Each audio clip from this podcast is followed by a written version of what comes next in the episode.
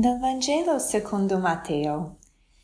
In quel tempo Gesù, giunto nelle regioni di Cesarea di Filippo, domandò ai suoi discepoli, La gente, chi dice che sia il figlio dell'uomo? Risposero, Alcuni dicono Giovanni Battista, altri Elia, altri Geremia o qualcuno dei profeti. Disse loro, ma voi chi dite che io sia? Rispose Simon Pietro, Tu sei il Cristo, il figlio del Dio vivente. E Gesù gli disse, Beato sei tu, Simone, figlio di Giona, perché né carne né sangue te lo hanno rivelato, ma il Padre mio che è nei cieli. E io a te dico, tu sei Pietro e su questa pietra edificherò la mia chiesa, e le potenze degli inferi non preverranno su di essa. A te darò le chiavi del regno dei cieli. Tutto ciò che legherai sulla terra sarà legato nei cieli, e tutto ciò che scioglierai sulla terra sarà sciolto nei cieli. In questo Vangelo Gesù vuole capire chi è per i suoi amici più cari. E per arrivarci comincia un po' alla larga, chiedendo E gli altri? Che dicono di me? La gente, chi dice che io sia? Ma tutto per arrivare al cuore della questione. Voi, chi dite che io sia? È qui che Gesù vuole arrivare e pone questa domanda a ciascuno di noi oggi. Tu, chi dici che io sia? Cioè, chi sono io per te? Concretamente nella tua vita, chi sono io per te? È qui che Gesù vuole arrivare. E Pietro risponde, Tu sei Cristo, il figlio del Dio vivente. Ecco, questa risposta di Pietro va a toccare l'identità anche di Pietro. Cioè, è qui in questo brano, dopo questa risposta di, Pie- di Simone, che Gesù gli dà il nome di Pietro e gli dà la sua missione di essere la pietra su cui fonderà la sua Chiesa.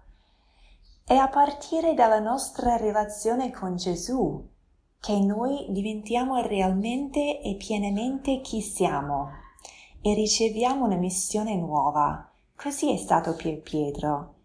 Chi era Pietro? Non era la persona che avremmo scelto noi per essere il primo papa, per essere eh, la roccia salda su cui costruire la chiesa. Non credo proprio, guardiamo un po' a chi era Pietro.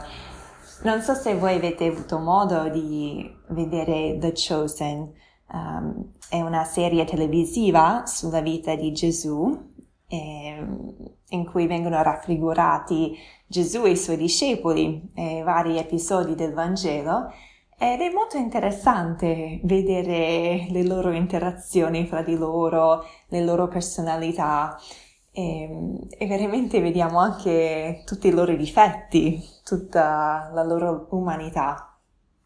E Pietro eh, in particolare eh, si vede come era fatto, come lo stesso Vangelo ce lo fa vedere.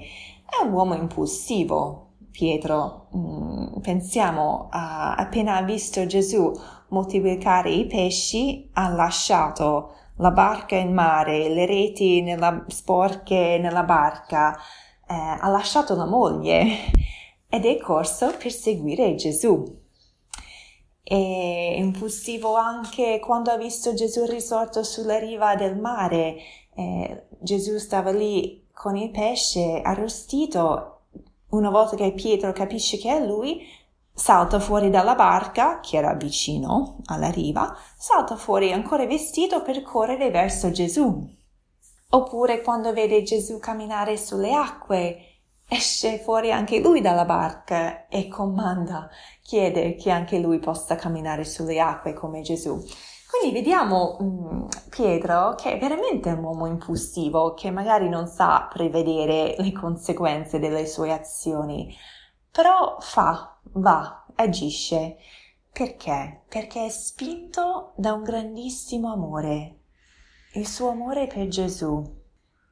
Infatti ricordiamo anche dopo che Pietro ha tradito Gesù, dopo che ha rinnegato di conoscerlo, e Gesù appare a lui dal risorto, sempre sulla riva del mare, e gli chiede, Pietro, mi ami tu?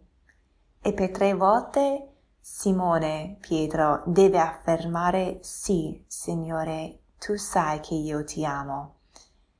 Gesù lo fa perché non per umiliare Pietro, ma per ricordargli la sua identità. La sua identità di un uomo innamorato. Pietro non è solo un impulsivo, è un innamorato, innamorato di Gesù ed è questo suo amore che gli dà anche la sua missione, perché Pietro non ha saputo dire chi era Gesù per merito suo, cioè non era per natura, Gesù dice no, né per carne né per sangue, ma perché Padre mio te l'ha rivelato. E non è per natura che Pietro aveva questa relazione con Gesù, questo amore con Gesù, ma comunicava con il Padre e il Padre gli ha rivelato l'identità di Gesù e anche la sua stessa identità in relazione con Gesù. E quindi quest'uomo che non era per niente quello che magari avremmo scelto noi per guidare la Chiesa, diventa invece proprio quello su cui si fonda tutto. Chiediamoci allora in questa giornata chi è Gesù per me? Chiediamo al Padre chi è Gesù per me? E da lì qual è la mia missione in questa Chiesa? Quale caratteristica mia tu vuoi trasformare e potenziare per servirti, per amarti Gesù?